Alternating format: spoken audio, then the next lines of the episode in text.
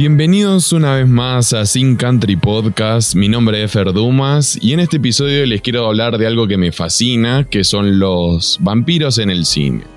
Y creo que esta fascinación nace desde que era chico por ver series como Buffy the Vampire Slayer o Buffy la Casa de Vampiros y su spin-off Angel o Ángel.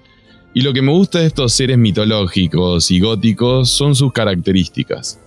Aunque algunas veces estas varían porque el ajo algunas veces los puede asustar y también los crucifijos, pero otras veces esto es irrelevante para ellos.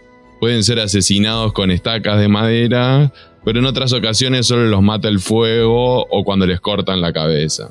Su reflejo también va dependiendo de la historia. Algunas veces se ven, otras veces no, ni siquiera pueden ver sus sombras. Y hasta pueden brillar o tener algún otro poder sobrenatural. Pero casi siempre coinciden ciertas especificaciones, como que su debilidad es el sol, necesitan sangre para poder vivir, poseen una gran fuerza, normalmente son seductores y atraen a sus víctimas. Desde Noferatu de Murnau o bien la misma historia de Drácula de Bram Stoker hasta la saga de Crepúsculo o Twilight, los vampiros han pasado por distintos géneros y subgéneros. Y hasta podría decir que casi todos. Obviamente pasando por el terror, acción, aventura, comedia, infantiles, historia adolescentes, dramas, de épocas y mucho más. Pero lo que más me gusta de los vampiros, además de su mitología y todo lo que los rodea, es que pueden ser utilizados como instrumentos simbológicos. Por ejemplo, en entrevista con el vampiro, son de dos vampiros en el 1700, 1800 en Estados Unidos, pero también oculta que son dos gays o una pareja homosexual, ocultando todo esto y siendo perseguidos por la gente hasta adoptan una niña para criarla juntos. O también en el de Let, the Right One In, eh, habla del bullying en la escuela y cómo poder sobrellevar esto. O hasta mismo Twilight hablar del amor de la adolescencia. Y también puede ser utilizado para el drama familiar.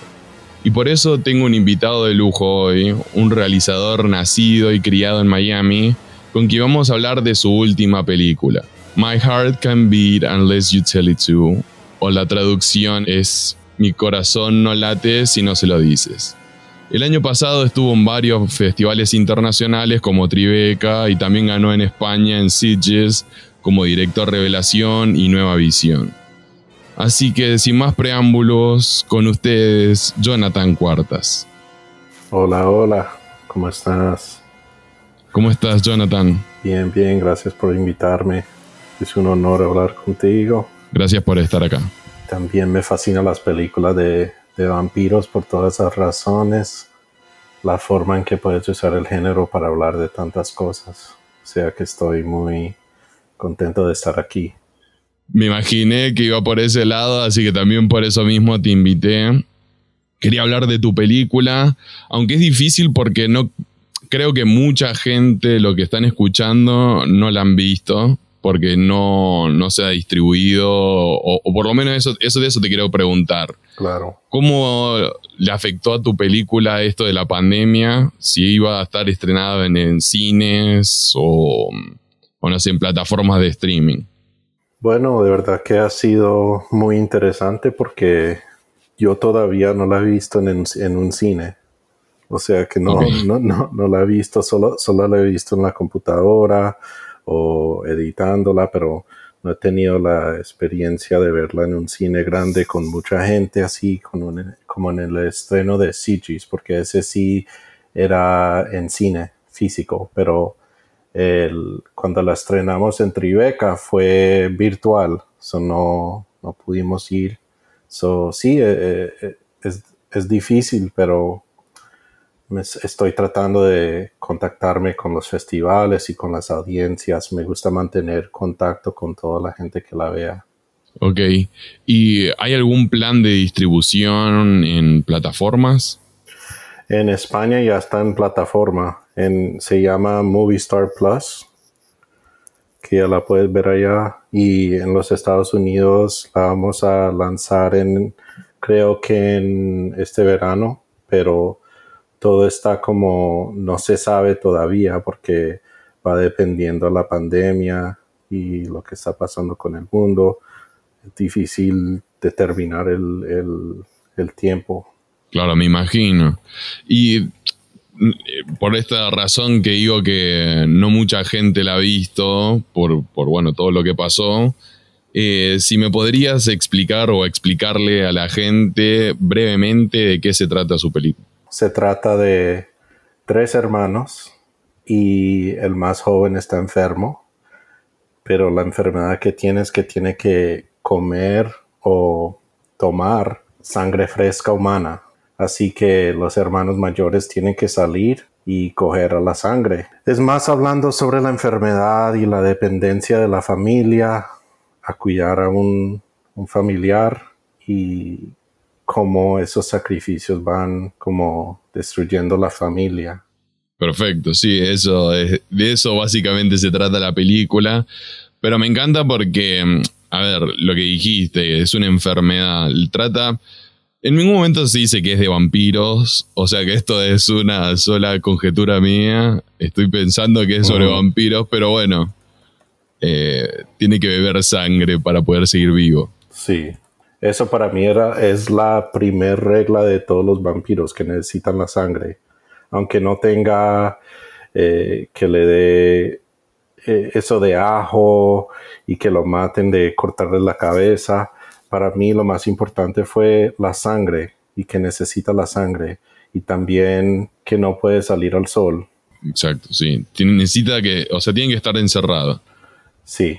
Bien, y esto lo hiciste en un corto, en realidad. La historia esta, primero la filmaste como un cortometraje. Sí, eso fue para mi tesis, la película final que tenía que hacer para, para la universidad y esa fue, se llama Kuru y la hice el 2016, pero interesantemente esa se trataba más de caníbal. Pero en esta, en, la, en el, en el eh, largometraje, quería cambiar a la mitología vampírica. Por, por eso, porque me gustó la, el tema de sangre. Sí, sí, totalmente. Además me encanta tu película que no mm, en ningún momento explica o sobreexplica cosas. Siempre deja como sugerido o implícito y deja al espectador que se, se imagine las cosas como son.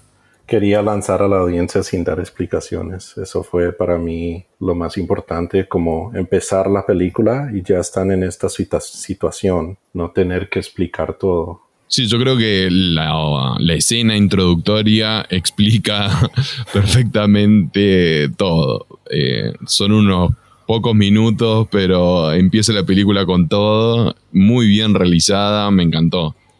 Gracias, gracias. Yo, para mí es bueno comenzar con lo... A mí no me gusta personalmente la exposición tanto, pero si va a ser, si vas a tener exposición, me gusta hacerla visualmente, porque el cine es un medio visual, ¿verdad? Exacto.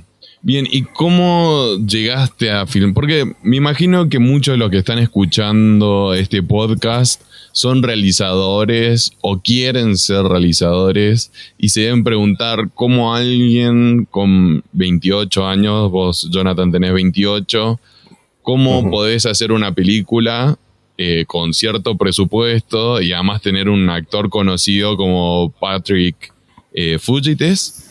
Sí, Fugit. Fugit, ok, Patrick Fugit. El que no conoce a Patrick Fugit por nombre es el protagonista de Almost Famous o también sale en Gone Girl de David Fincher. Sí, bueno, es difícil y todavía no te puedo dar respuesta porque solo es mi primer película y todavía me siento como un estudiante. No me siento como un Robert Eggers o Ari Aster que ya han hecho como dos películas, pero han tenido mucho suceso. Excelentes directores. Sí, claro, pero para mí, yo con el corto Kuru, eso lo usé como prueba de concepto y luego escribí el guion y así busqué los, los, los productores y los inversionistas.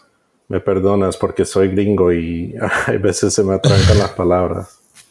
Sí, no hay problema. Cualquier cosa yo te puedo traducir, así que no, no hay problema con eso. Pero entonces, ¿escribiste el corto en base, o sea, querías hacer una película o escribiste el cortometraje para hacerlo y después te imaginaste en hacer, eh, de eso podía salir un largometraje? Sí, por supuesto, la segunda.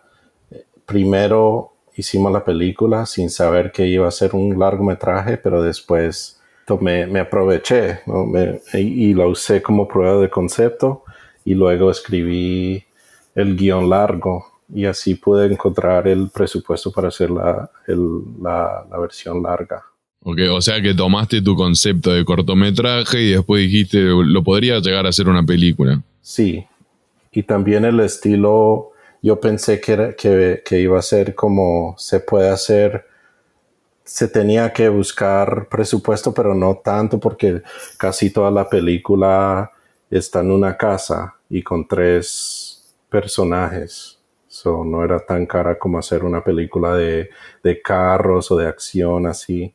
Claro, o sea, buscaste las situaciones también para que sea algo reducido y contenido en una casa y además protagonistas, digamos, son tres nada más. Sí, hay otro personaje, pero los, los, los main cast son los, los protagonistas, son tres.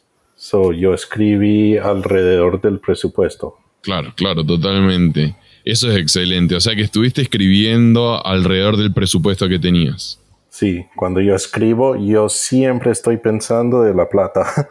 Aunque te digan que no es, no es inteligente, pero para mí yo sé cómo va a estar como filmar el estilo más reducido para poder hacerla con menos, menos dinero.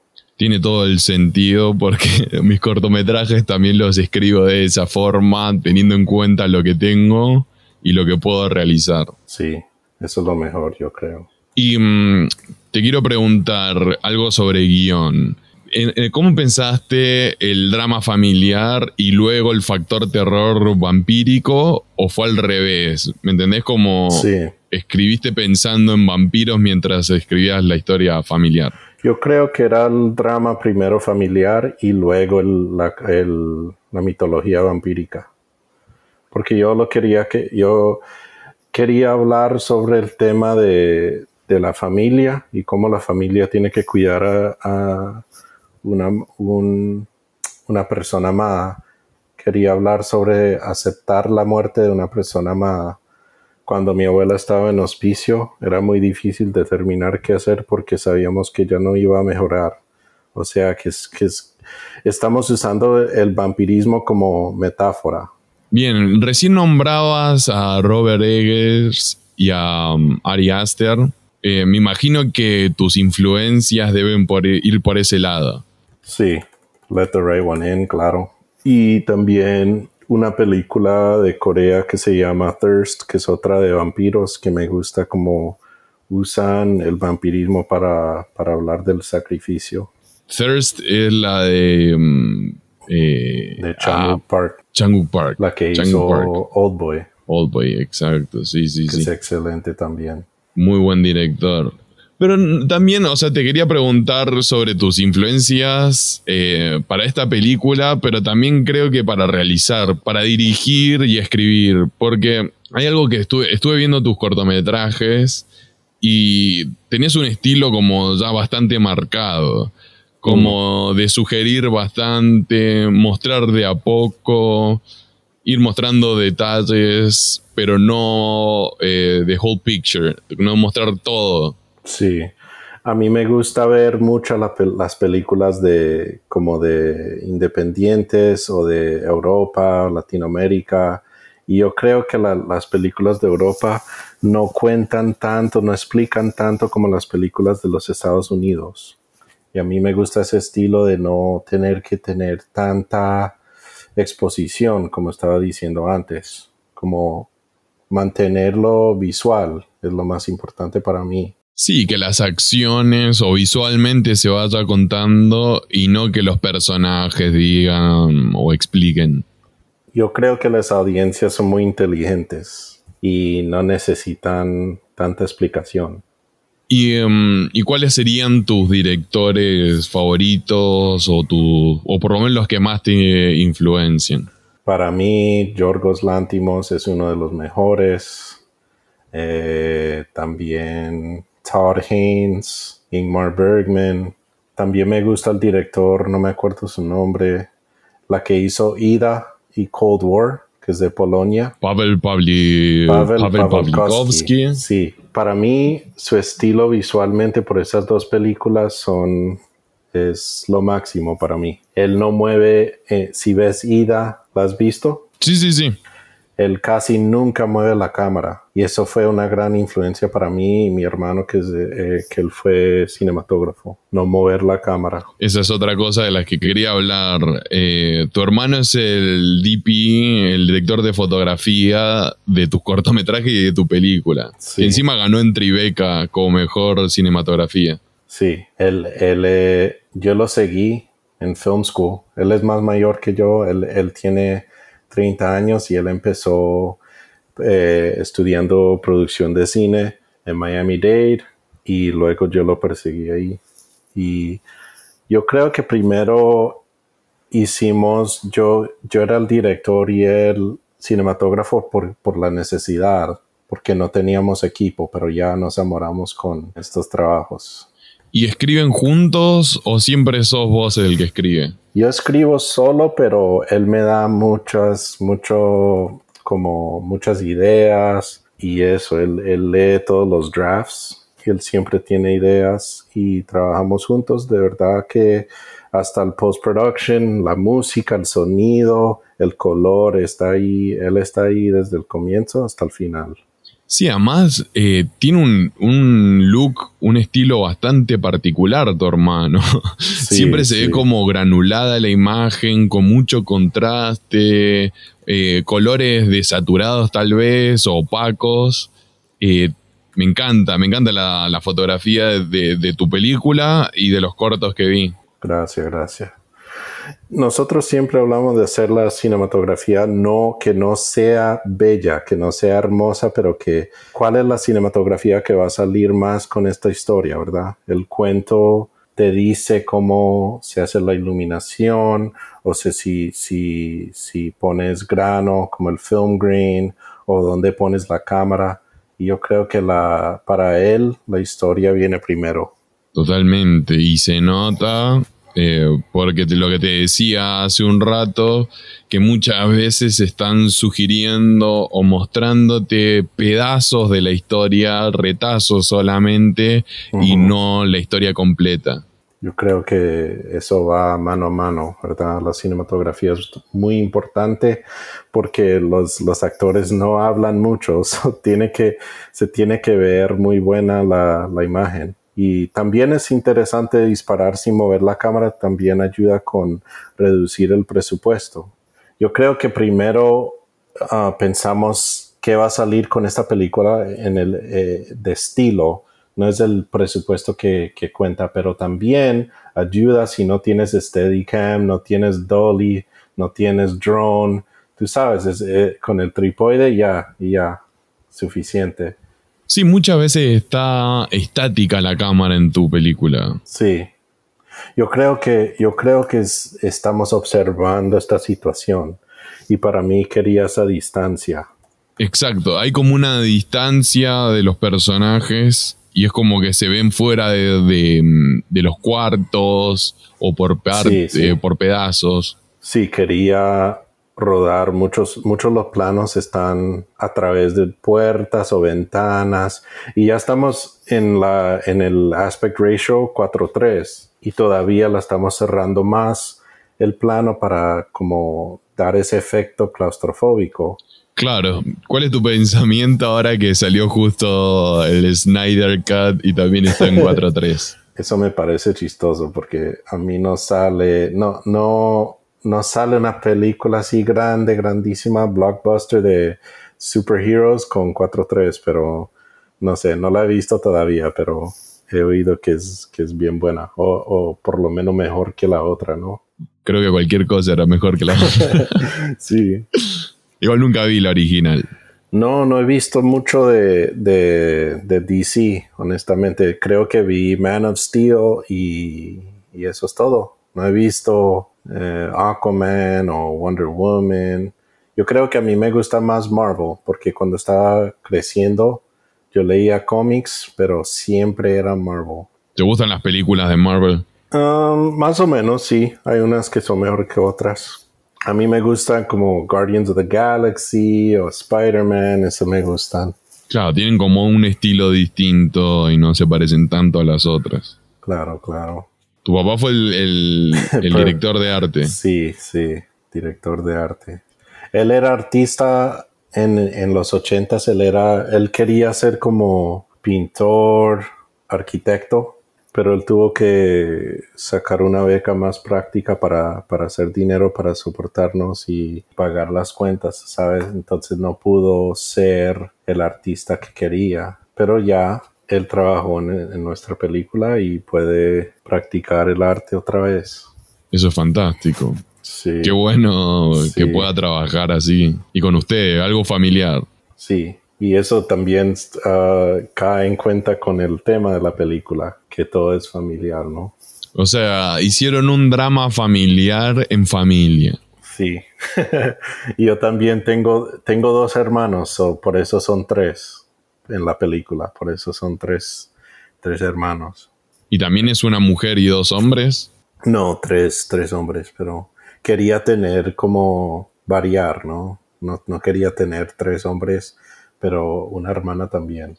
Ahora los actores, los otros dos, porque a Patrick Fugel sí lo conocemos, lo hemos visto, un actor bastante interesante. Los otros dos actores no los conozco, pero, pero los vi impecables. A los tres los vi impecables.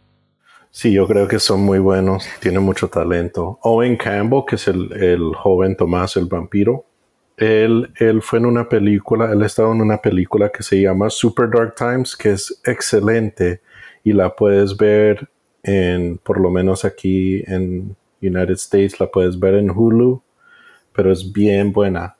Se llama Super Dark Times. Ok, buena recomendación. ¿Lo conocías de ahí y por eso lo casteaste? ¿O, o cómo fue el, el proceso de, de, casting, de sí, elegir?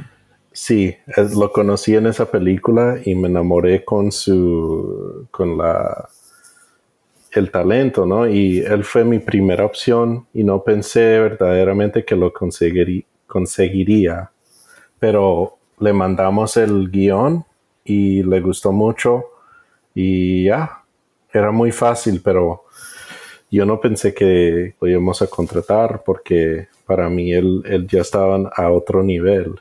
Igual con Patrick, porque Patrick es un nombre más conocido y yo no tengo muchas películas, solo tengo cortos. También tiene que ver con la suerte porque nuestro productor que se llama Kenny Riches, él es muy buen amigo con Patrick. Entonces ahí tuvimos la conexión. O sea que todo se les fue dando medio por suerte, porque además con este chico, con el que hace Thomas, eh, ¿Cómo, consiguen un email o algún contacto para poder hablar con él? Yo creo que son las conexiones de los productores. Para mí es lo más importante buscar un productor que tenga conexiones o, que conozca gentes o gente que conozca gentes. Y así fue. Creo que le mandaron un email por un correo electrónico de a su agente y ahí estaban hablando y ya, para mí fue lo más difícil era esperar porque eso sí se demora un poquito porque te dice primero, ah, queremos este dinero o tienen que hacer estas cosas o si no, no puede volar aquí y las fechas y eso, todo, todo tiene que salir bien o si no, no puedes trabajar con él. Y eso me pone súper nervioso porque no sabíamos hasta como un mes o dos semanas antes de rodar si lo íbamos a tener o no. Claro, claro, estuvieron esperando. Sí, hay que esperar y, uno no duerme, se envejece mucho, le salen unos canas, pero hay, que, hay que seguir adelante, pero... Y, y ah, también Ingrid, se llama Ingrid Sophie Scram, es de Canadá Y esta fue la, su primer largometraje. Ella ha sido ah, actuado en cortos, pero este fue su primer película. Ella, ella tuvo un cameo en la película Phantom Thread de Paul Thomas Anderson. Increíble película. Sí, era uno de los de los de la de las modelos, porque ella es modelo, Ingrid. Sí, sí, sí, tiene toda la pinta de ser modelo. Sí, es alta, delgada y tiene una cara muy interesante y muy fuerte. Y yo creo que muy, muy, muy talentosa. Ella me da miedo. Sí, claro. Ella, eh, yo creo que para mí ella es como la antagonista, ¿no? Sí, sí, sí. Es como que Patrick, el personaje del Dwight, eh, es el protagonista, Jesse, que es ella, es la antagonista, y Thomas está en el medio de esa pelea entre estos dos. Sí, y también el vampirismo es el antagonista, como la situación, pero uno ve como cada uno tiene su reacción diferente. Dwight es más, es más débil o, más, como decir, como sensitivo. Y Jesse es más fuerte, pero todo, para mí todo le viene de, del, de amor, del amor por sus hermanos. Ella, ella, entiende que el sacrificio lo tiene que hacer y no le importa si tiene que matar a 100 personas, pero lo va a hacer porque ella ama a sus hermanos. Pero a Dwight le, le molesta mucho porque claro que matar a alguien no es fácil. No, claro. O sea, vamos viendo eso en el transcurso de la película como que le está costando cada vez más. Sí, y, para mí Tomás solo quiere tener un amigo. Y, yo creo que todos quieren una forma de amistad. Dwight la busca en, el amor o, en el sexo con, con la que trabaja en el hotel y también quiere ser amigos con el inmigrante mexicano Eduardo que lo, que lo secuestra, spoilers alert, y, y Tomás, él invita al, otro joven y quiere amigos. Él, no entiende que, que es tan grave el vampirismo, él cree que solo es una enfermedad, pero no entiende las, las consecuencias. Claro, porque la película también trata sobre la soledad y y cómo aunque están unidos ellos se sienten solos porque necesitan contacto con el mundo exterior. Sí, y yo creo que los tres son socialmente reprimidos y entonces no pueden crecer porque no tienen amigos y no pueden salir. Uno se vuelve loca y, y es interesante porque salió la película justo cuando estábamos todos en cuarentena. Sí, sí, y mm, lo que me gusta también es que el, vampirismo está tratado como una enfermedad que casi siempre, como hablaba al principio, el vampiro es alguien fuerte, alguien seductor, atractivo, no sé, como que tiene cierta vitalidad por todo el tiempo que está vivo y demás, que justamente en tu película lo que hace es lo contrario, es como algo tóxico el, tener esa enfermedad dentro. Sí, primero quería hablar sobre la soledad, como estabas diciendo, cómo hay que sacrificar la amistad y el amor por cuidar a su hermano. Y también quería que el vampiro fuera una maldición y no una bendición, porque como tú dices en, en, en Blade o en Twilight, tiene, tienen poderes, pueden volar, tiene mucha fuerza, pero aquí él es muy débil y no, no, no puede ni salir a coger su, su propia sangre. Tienen que ir los hermanos mayores. Claro, ni siquiera puede valerse por sí mismo. Sí, casi ni puede caminar, la hermana lo tiene que bañar, él no puede hacer nada, solo jugar con, con los crickets, los grillos. Y entonces hay otra cosa también que me, gusta mucho, que hay una tensión constante en la película. Siempre siento que va a pasar algo, como que hasta hay un momento de terror que Thomas se queda mirando al hermano y me dio miedo. sí, porque uno cree que lo va a atacar, porque tú, tú haber visto tantas películas de vampiro, uno cree que en ese momento va a brincar y lo va a matar, pero para mí era muy importante como cambiar ese, esas reglas. Me gusta tener la atención en, en, en el ritmo y en la cámara, como estar más lejitos para, para como tener esa tensión, construir la tensión. Claro, sí, lo lograste, porque tiene mucha tensión la película. Y también yo creo que hay veces no tienes que mostrar tanta sangre o violencia porque así cuando la muestras tiene más impresión, como al final de la película o cuando se muestra que está enterrando la, a la, no sé si son muchos spoilers, pero... Sí, yo, yo no quería llegar hasta, no quería contar tanto de spoilers para que la gente lo pueda ver. Sí. Pero, no sé, eso depende de vos, vos sos el director. Bueno, uh, Claro que yo quiero que la gente la vea primero, pero no sé cuándo va a estar disponible en Latinoamérica, Sudamérica, pero ahí vemos. Creo que vamos a hacer algo pronto con, con Latin America.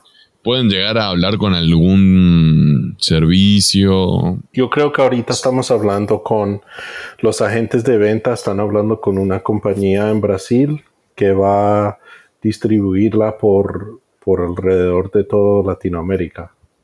So, ellos hacen como contratos con otros países. Yo te dejo saber. Bien. Sí, para poder recomendarla y que la gente la vea y vuelva a escuchar el podcast y ahí pueda guiarse más de lo que estamos hablando. Pero yo dejo de decir spoilers, no se preocupen. Igual hablamos bastante de la película, creo que hay una idea para que la gente quiera verla, me parece muy interesante. Y más porque a mí me encanta toda la mitología de esta. Y bueno, como decíamos vos también. Sí, a mí me fascina la película de vampiro. Yo tomé una clase en la universidad que se llama se llamaba ficción vampírica. Ah, sí. Y eso para mí fue lo más interesante del mundo. Ahí fue donde leí Bram Stoker, Drácula, y vimos entrevista con el vampiro, vimos I Am Legend, que para mí no es tanto vampirismo, que más es más para mí zombie, pero yo creo que la historia en la que está basada se trata de vampiros. No, no sé sí, el libro creo que está mucho más basado en vampiros. sí, pero sí, me gustó mucho y me gusta mucho el tema de de vampiros, pero todo el género completo de terror me fascina, siempre me ha fascinado. Bueno, cuando era más joven me daba tanto miedo, pero ahora me fascina, como las películas que de The Witch, claro, Hereditary, pero también la, la de francés Raw, que es de caníbal, o hay muchas, muchas. Girl Walks Home Alone at Night, que es otra de vampiros. Excelente hay muchas excelentes que están saliendo ahora.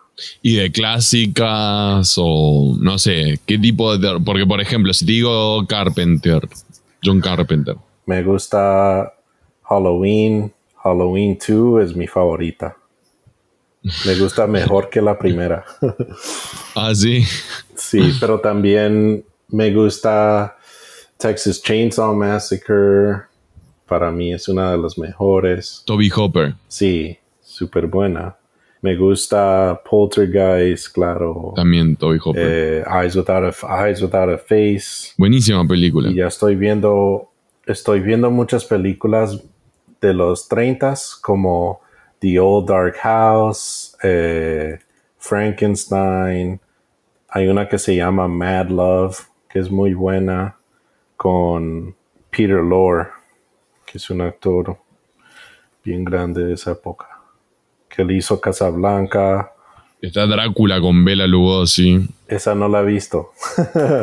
ok, es muy buena película, ¿eh? Muy buena. La tengo que ver. Y más por Bela Lugosi. Te digo la verdad, tengo que confesar algo. Nunca he visto Almost Famous.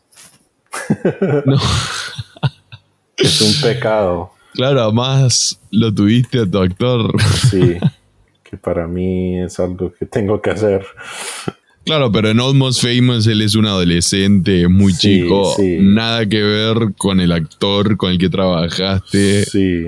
Y, yo, he visto, lo he visto en, en Gone Girl, o Wrist Cutters, que es una más de los más indie, y también en una que se llama Spun, que es de drogadictos. Él ha estado en muchas películas.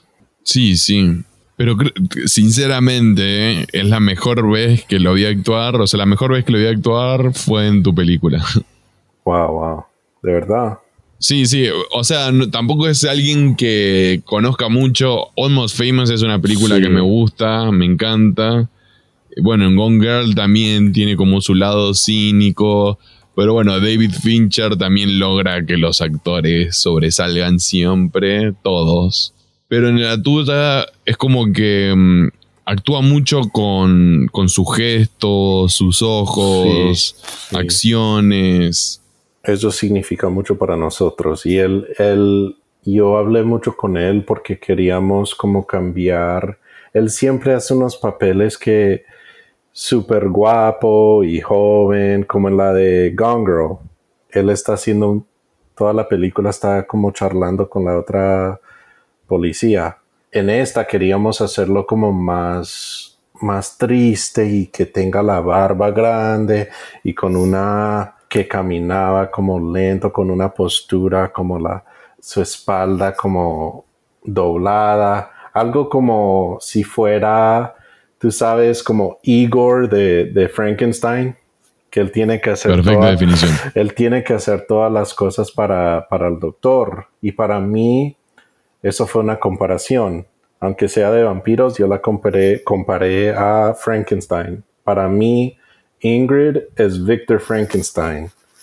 Y el, y el vampiro es, claro, es Frankenstein's monster. Y Dwight es Igor. Perfecto, me encantó esa definición y esa comparación con Frankenstein. Sí. Pero sí, se lo ve como muy introvertido, como alguien torpe, como muy inocentón. Sí, y tiene mucho remordimiento. Y eso le, le, es el peso que él tiene que cargar a todo lado. Y se le ve en las expresiones, en los movimientos, como tú dices, más que las palabras, porque no, no hay mucho diálogo. Sí, porque es muy tímido él. Y lo, y lo loco es que todas las cosas que tiene que hacer para su hermano, como conseguir gente, matar gente, cosas muy brutales, vienen de una persona muy tímida y con muchos problemas sociales. Sí, yo creo que es físicamente fuerte, pero mentalmente débil. Mentalmente débil, ¿no? Ahí está la contradicción. Hay una película que se llama You Were Never Really Here de ah, Lynn Ramsey. Súper buena, súper buena. Esa es una de mis favoritas. Uy, la mía también me encanta. Es difícil recomendarla por el ritmo. Claro, y también no tiene mucho diálogo, mucha explicación, súper visual. Totalmente, sí. Y, justo me, hiciste acordar a Joaquín Phoenix. Qué bueno, igual en esa película es como un tipo que le gusta pelear. O sea, no sé si le gusta, pero es su trabajo. Sí, tiene eh, que y es como una persona violenta pero en, su, en su mente es como que tiene traumas de niño y es un sensible. Sí, esa fue una de las comparaciones que hablé con Patrick Fugit y a él también le fascina esa película. Así que hablamos sobre la... Joaquín yo creo que estaba un poquito más como gordito en esa película y eso me gustó mucho porque muestra para mí muestra que no tiene que ser uno fuerte como Captain America, algo para matar a la gente o tener esa, esa fuerza, pero también demuestra que él no quiere hacer esto. Él no está como haciendo ejercicio, haciendo pesas para, que, para, para hacer el asesino mejor. Él no quiere matar, pero todavía lo tiene que hacer.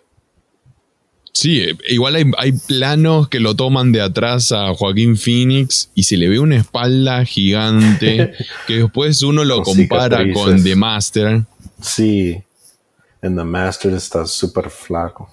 Y me gusta también cómo le pusieron en You Were Never Really Here, le pusieron cicatrices, porque eso cuenta más de que una explicación del backstory. Solo viendo uno eso, ya sabe que la ha peleado él tiene traumas, fue a guerra. Sí, además Lynn Ramsey, Lynn Ramsey utiliza mm, flashbacks, pero de una manera muy sutil. o sea, solo pedacitos. Sí, fracturados y muy rápidamente. Que al ver sus otras películas también te das cuenta que es el estilo de ella. Hace poco, la semana pasada, me vi Ratcatcher, ah. que también es de ella. Y el estilo es muy parecido. O sea, te va contando, pero también por flashbacks o pedacitos. Sí, no, no he visto Ratcatcher, pero me, me gustó mucho Morven Color y también la que tiene Flash. We Need to Talk About Kevin, que es buenísima es fantástica esa película. Y también ella, ella usa mucho la estructura, como combina los, las líneas de tiempo no es como una historia seguida. Ella va, hace muchos, muchos flashbacks y eso, que es muy interesante revelar como información así. Sí, yo básicamente me guié por You Are Never Really Here para hacer mi último cortometraje. Y ya estás haciendo para hacer un largo, estás escribiendo un guion. Soy muy eh, me cuesta escribir, me cuesta sentarme para escribir, así que no sé si hacer un largometraje. O sea, me gustaría, obviamente, pero no sé si yo escribirlo, sino que alguien, trabajar con alguien para escribirlo. Sí, a mí me hace, se me dificulta mucho. Y este, mm, este fue mi primer guion largo, el Mi corazón no late. Y me, también me llevó años pero tienes que superarlo. Y también es bueno crear, formar como grupos con tus amigos para... E, es como film school, tienes que tener um, deadlines, que es plazos, tienes que tener deadlines porque así te pone más estricto y podrás acabar el guion, porque si no se demora uno o diez años. Sí, igual yo muchas veces trato de hacer eso y me pongo como fechas límite pero aún así me cuesta bastante sentarme, me, distraigo fácilmente. Sí, así que... Y siempre es tan difícil porque te, te juzgas a ti mismo, ¿sabes? Es, como tú crees que no, no está, no es buena, es estúpida, no tiene sentido, y así me siento yo, todavía me siento así. Sí, además, esto que estás diciendo, que uno mismo se empieza a juzgar, empieza a decir, no he visto tantas películas, me faltan más películas para ver, no puedo hacer una si todavía no veo esta y esta. Claro. O también lo que pasa es la ansiedad que me da a mí, por ejemplo, que digo, hoy voy por la primera página, ya me estoy imaginando cómo va a terminar la película, quiero ir ahí. y es como, no, tienes que ir de a poquito antes de, antes de rodar, yo tenía tantas pesadillas, como cada noche tenía pesadillas que todo fue, todo salió mal en el set. Y eso es normal tener ansiedad, pero uno tiene que superarlo porque la única manera de hacerlo es hacerlo, ¿verdad? Sí, no queda otra, pero sé también de directores como Steven Spielberg, que hasta el día de hoy van a filmar y dicen estoy nervioso, no sé cómo va a salir esto y es Steven Spielberg. Sí, yo creo que esa sensación nunca se va a ir. Aunque seas, aunque hagas una película o 100 películas, siempre vas a estar un, va a estar uno nervioso. Sí, eso, eso, pero eso también es lo que nos mantiene vivos. Claro, o si no, no sería importante. Exacto, es como el amor. eso es buena comparación. Sí, yo creo que tiene una locura. Nosotros los cineastas, cinéfilos, tenemos como una cierta locura y estamos enamorados de esto. Sí, obsesionado casi. Pero también me estoy acordando de más influencias y esta fue la película que ustedes hablaron sobre ella en el, en el episodio pasado de No Country for Old Men que también fue otra gran influencia porque, como ustedes dijeron, es una de las películas, creo que número, casi número uno, una de las mejores de, del cine, like one of the best ever. Ok, sí. En mi lista. Para mí mi lista. En mi lista está por lo menos top 10. Sí, en la mía está en top top 3. Sí, súper buena, creo. Y esa también tiene ritmo pausado, tiene, no tiene explicación, tiene mucha tensión, los personajes muy fuertes, la cinematografía, todo. No tiene música. Tu película sí tiene como tonos de suspenso. Sí, quería que sea así, sin música como muy heavy, como pesada. Quería algo más como tonos. Claro, y cómo ese trabajo con el, con el compositor fue, ¿cómo hicieron? ¿Se sentaban juntos y platicaban sobre cómo querían darle el tono a la escena? Lo interesante es que él, fue el que grabó el sonido en el set. Entonces él ya tenía como una idea del tono de la película. Y no, él lo hizo todo, todo de, de Utah porque rodamos en Utah, pero yo ya estaba en Miami.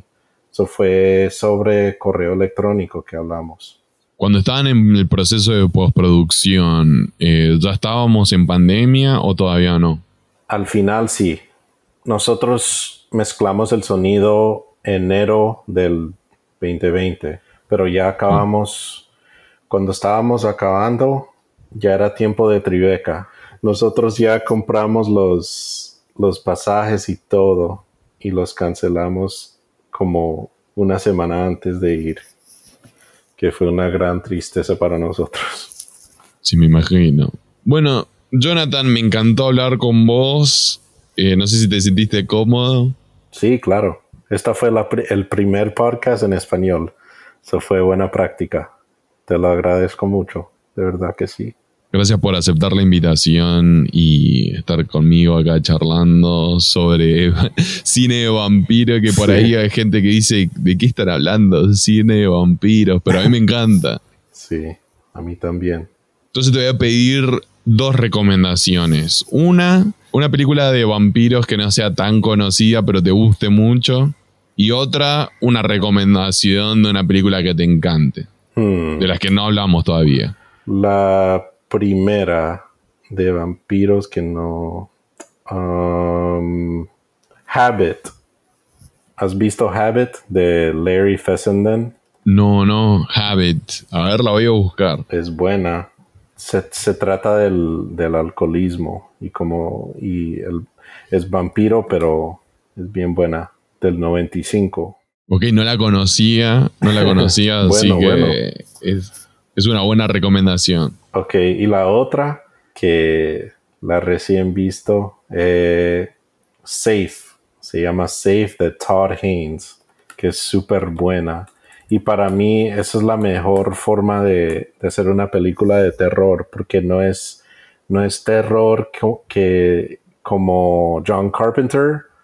No estoy diciendo que eso es malo, pero esta película Safe es como muy, hay mucha tensión, pero se trata de un personaje muy, muy, como muy fuerte y es algo que no podemos ver y se trata de la enfermedad. So, para mí es una de las mejores películas de terror, si la puedes llamar así. Ok, y Todd Haynes, nunca la vi esta. Todd Haynes hace como drama mucho de época. Sí, bueno, Carol, Carol, él hizo Carol. Sí. Sí, pero esta es súper buena. Yo creo que te va a gustar mucho. Bueno, dos grandes recomendaciones, no vi ninguna de las dos, así que me las voy a anotar para verlas. Ya, y hasta acá llegamos. Creo que hablamos bastante de influencias y de, tu trabajo, que me encantó tu primera película. Vamos a estar esperando, obviamente, que sigas sacando más. Gracias. Felicitaciones por tu éxito y todo lo que está por venir. Gracias, gracias. Te lo agradezco mucho. Y a todos los oyentes los espero en el próximo episodio. Chau, chau.